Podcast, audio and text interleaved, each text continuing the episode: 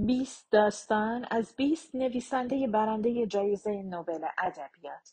گزینش و ترجمه اسدالله امرایی. نشر گولازی. گوینده دینا کاویانی. خانه ماتریونا.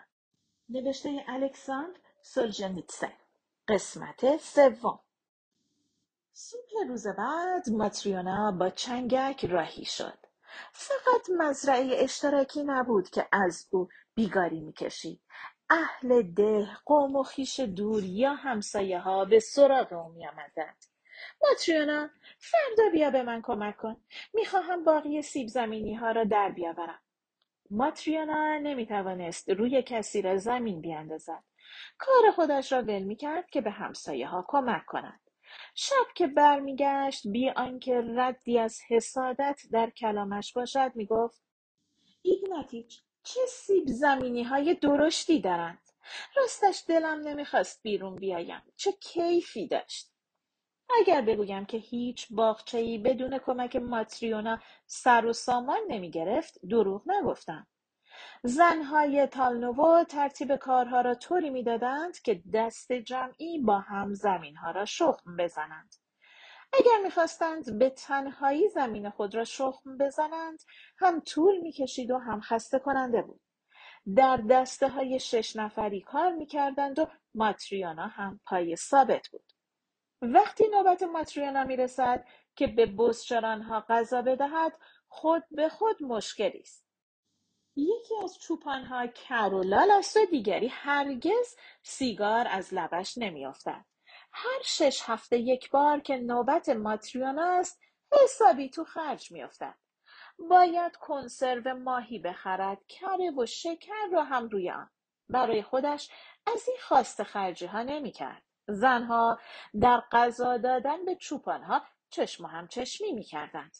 ماتریونا می‌گفت: از خیاط و چوپان جماعت بترس. به همه خانه ها می روند. اگر به آنها نرسی، آبرو برای آدم نمی گذارند. در این زندگی پیچیده در غم و اندوه، گهگاه ماتریونا بیمار هم می شد و 1-2 روز در وقت خواب می افتاد. از چیزی نمی نالید، شکوه نمی کرد، حتی تکان نمی خورد. ماشا، دوست نزدیک و قدیمیش، می آمد، به بز می رسید و اجاق را روشن میکرد. اما خود ماتریونا نه میخورد و نه میآشامید و نه چیزی میخواست. در تالنوو اگر کسی به درمانگاه ده زنگ بزند و دکتر به خانه بیاورد، بین در و همسایه صورت خوشی ندارد، زیرا میگویند خودش را گرفته. یک بار هم که از ناچاری پزشک را خبر کردند، زنک اونق گفت: چیزی نیست، استراحت کن. خوب که شدی بیا به درمانگاه. ماتریونا با بیمیلی به درمانگاه مراجعه کرد. دستور آزمایش دادند. او را به بیمارستان شهر فرستادند و بعد چون از دوره نقاهت بیماری هم گذشته بود، گفتند چیزی نیست. کلی هم دعواش کردند که چرا وقتشان را تلف کرده.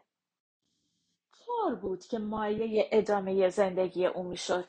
ماتریونا تا چند روز دیگر از جا برمیخواست. اول کمی وول میخورد و آهسته حرکت میکرد، ولی خیلی زود چابکی خود را باز میافت. میگفت: ایگناتیچ، تو آن وقتها مرا ندیده بودی. همه کیسه ها را فقط من میتوانستم بکشم. 50 کیلو چیزی نبود. پدر شوهرم داد میزد: ماتریونا، کمرت میشکند. به کمک کسی احتیاج نداشتم. خودم اسب را زین میکردم.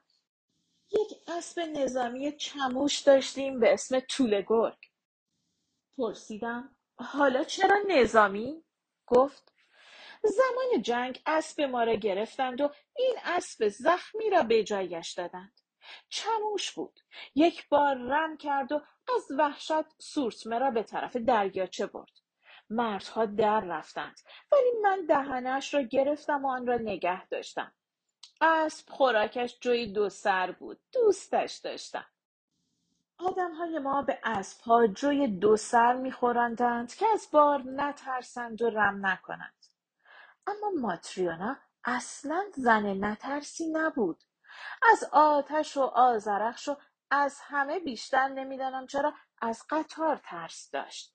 شانه بالا میانداخت و با شیطنت میگفت یک بار که میخواستم به تروستی بروم، قطاری که از نچایفکا میامد برق چشمش پیدا شد و ریل ها به صدا در آمد. تمام تنم داغ شد و شور شور عرق ریختم. زانوهایم از ترس به لرزه افتاد. گفتم شاید به این خاطر بود که بلیت نداشتی. آخر در ایستگاه بلیت نمی فروشند. گفت یعنی گیشه بلیت فروشی؟ می فروشند، اما فقط درجه یک می فروشند. وقتی قطار وارد ایستگاه می شد، بلبه شوی راه می افتاد که بیا و ببین. این طرف و آن طرف می دویدیم که خودمان را به پله ها برسانیم. مردها یا از پله ها آویزان می شدند یا بالای سقف می رفتند. ما زنها هم دری پیدا می کردیم که چفت و بست نداشته باشد و بدون بلیط یک راست می رفتیم تو. روی نیمکت های سفت دراز می کشیدیم. گاهی هم روی بارهای انبار توشه. بی انصاف ها نمیدانم چرا به ما بلیط نمی فروشند. زمستان آن سال وضع زندگی ماتریونا بهتر شد. کار تعیین مستمری او سرانجام پس از دوندگی های بسیار فیصله یافت و 80 روبل در ماه برای او تعیین کردند و بابت خانه‌داری و اجاره هم 100 و خورده‌ای از من و مدرسه می گرفت. همسایه ها به او حسودی می کردند و می گفتند حالا دیگر مردن برای ماتریونا صرف ندارد. پیرزن آنقدر دارد که نمی داند پولها را چه کند. ماتریونا برای خودش یک جفت چکمه جیر سفارش داد. یک جلیقه لایه‌دار نو هم خرید. یک بارانی کهنه متعلق به راه آهن را که مال لوکوموتیو رانی از تروسی شوهر کیرا دختر خوانده‌اش بود را هم گرفت و داد برای خودش پالتو بدوزد. خیاط قوزی دهکده آن را لایه دوزی کرد و کلی پشم و پنبه لایه آن چپاند و چنان پالتویی از آن درآورد که ماتریونا در 60 سال عمرش ندیده بود. وسط‌های زمستان ماتریونا لای آستر آن 200 روبل دوخت تا خرج کفن و دفن او کنند و کلی هم از این بابت خوشحال بود. دسامبر و ژانویه گذشت و یک حمله را رد کرد.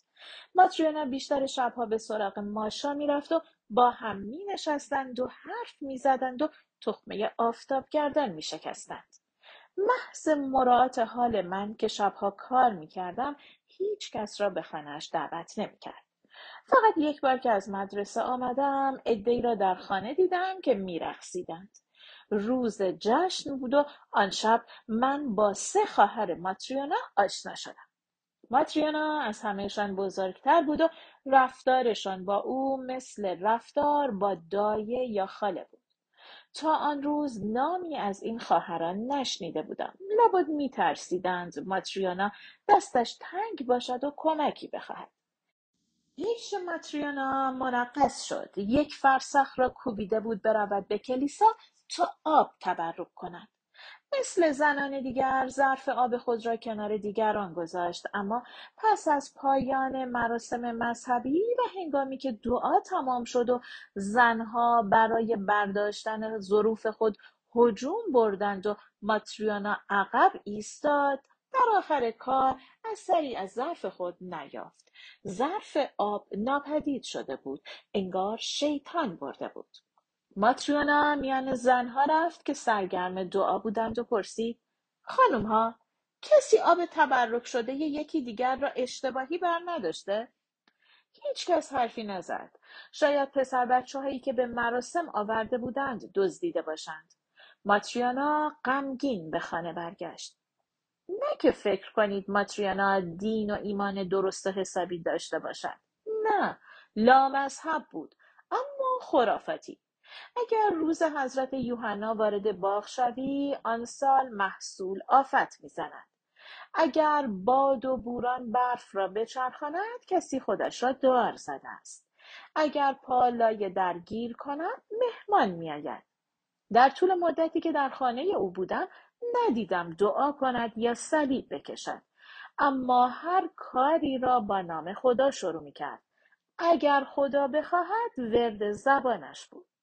صبح که میخواستم راه بیافتم میگفت خدا حفظت کند. شاید هم دعا میخواند، ولی چون تظاهر نمیکرد من نمیدیدم. زیرا نمیخواست مرا ناراحت کند و میترسید مزاحم خلوت من بشود. بر دیوار نمادهای مذهبی آویزان بود. روزهای معمولی ساکت و آرام میماند، ولی روزهای عید شمع روشن میکرد. خود او خیلی کمتر از گربه لنگش که موشها را میدرید گناه داشت که بخواهد توبه کند و کفاره بدهد. ماتریونا از وقتی گشایشی در کارهایش فراهم شد با دقت به رادیو گوش میکرد. سعی میکردم توی ایستگاه مناسبی بگذارم که ماتریونا میگفت منطقه. ماتریونا در آشپزخانه کارهایش را انجام میداد و رادیو گوش میکرد که میگفت ماشین تازه‌ای اختراع کردند. این روزها نو میپسندند، هر روز چیزهای تازه. دیگر نمیخواهند با وسایل کهنه کار کنند. پس این کهنه ها را کجا انبار کنیم؟ وقتی رادیو خبر میداد که با هواپیما ابرها را بارور میکنند که باران مصنوعی ایجاد کنند، روی اجاق خم شد و گفت این طور پیش برود زمستان و تابستان ما را هم به هم میریزند. چالیاکین ترانه های محلی روسی را میخواند. ماتریونا لحظه ای ساکت ماند و مدتی طولانی گوش سپرد و بعد خیلی جدی گفت قشنگ میخواند، اما توی ده ما اینطور نمیخوانند. گفتم جدی ماتریونا واسیلیونا؟ کمی گوش کن. باز هم گوش میکرد، اما لب فشرد و در نفی گفت نه اینطوری نیست، ما این ترانه را طور دیگری میخوانیم. با بالا پایین کردن لحن کلک میزند. ماتریونا یک بار دیگر تلافی کرد. رسیتار گلینکا را پخش میکردند. ناگهان پس از 6 قطعه تکخوانی دستهایش را با پیشبندش پاک کرد و هیجان زده از آشپزخانه بیرون آمد. پرده‌ای اشک پر شد توی چشمهایش. زیر لبی گفت حالا شد، ما همینطور میخوانیم. 2. من و ماتریونا به هم عادت کردیم و خیلی خوب با هم کنار میآمدیم. با پرسش های بیخود مرا ناراحت نمیکرد. نمیدانم یا کنجکاوی زنانه در او ضعیف بود و یا با سیاست بود که حتی یک بار هم از من نپرسیده بود زن گرفتم یا نه. زنهای تالنوو او را آسی کرده بودند بلکه از من حرفی بکشد. به آنها میگفت اگر میخواهید بروید از خودش بپرسید، من فقط میدانم از راه دوری آمده است. بعدها که برای شهر دادم مدت مدیدی در زندان بودم، فقط سرش را تکان داد، مثل اینکه قبلا بو برده باشد. تا جایی که به من مربوط میشد ماتریونا را همانطور که بود میدیدم، پیرزنی یکه و تنها. حواسم جمع بود و کاری به گذشته اون نداشتم. تازه هیچ علاقه‌ای نداشتم و فکر هم نمی‌کردم چیز جالب توجهی باشد. می‌دانستم که پیش از انقلاب ازدواج کرده بود و بلافاصله به همین کلبه‌ای آمده بود که الان در آن سکونت داریم و همین اجاق را داشته. از همان فردای عروسی خودش دست بالا زد، زیرا نه مادر شوهرش زنده بود نه خواهر شوهر بزرگترش. میدانستم 6 بچه آورده که همگی در خردسالی مردند و شیر به شیر. هیچ وقت 2 بچه او با هم زنده نبودند. بعد دخترخوانده‌ای را به نام کیرا پیدا کرد. شوهر ماتریونا از آخرین جنگ باز نگشت و برایش مراسم هم نگرفتند. مردان دهکده که با او در یک واحد بودند میگفتند یا اسیر شده یا مفقودالاثر. 8 سال پس از جنگ ماتریونا به خود قبولاند که مرده است. بهتر که اینطوری هم فکر میکرد. ولی اگر هم زنده باشد در گوشه‌ای مثل برزیل یا استرالیا زن گرفته و زندگی میکند و تالانوو و زبان روسی از خاطرش محو شده است. یک بار از مدرسه که برگشتم مهمانی را در خانه یافتم. عاقل مردی قد بلند و سیاه چرده بود که کلاهش را روی زانو گذاشته بود و روی یک صندلی که ماتریونا تعارفش کرده بود وسط اتاق کنار بخاری نشسته بود. موهای انبوه سیاهی که تک و توک موی سفید در آن به چشم می‌خورد. ریش و سبیل انبوهش قاطی شده بود طوری که دهانش به زحمت دیده می‌شد. پا زلفی‌هایش گوش او را پوشانده بود و تا بالای سر ادامه داشت.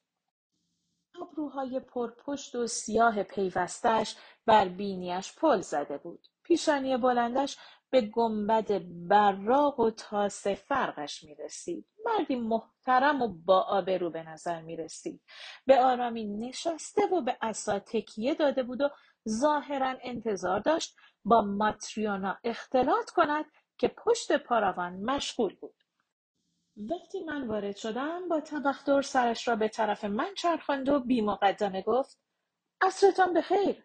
شما را خوب نمی بینم اما به گمانم شما معلم پسرم باشی. اسمش آنتوشکا گریگوریف است.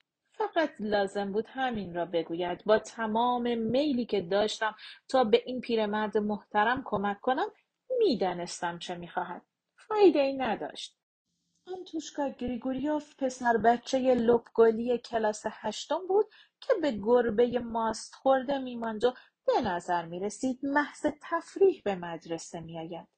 روی نیمکت می نشست و لبخندی کاهلانه می زد. لازم به گفتن نیست که درس نمی خواند و تکالیفش را انجام نمی داد.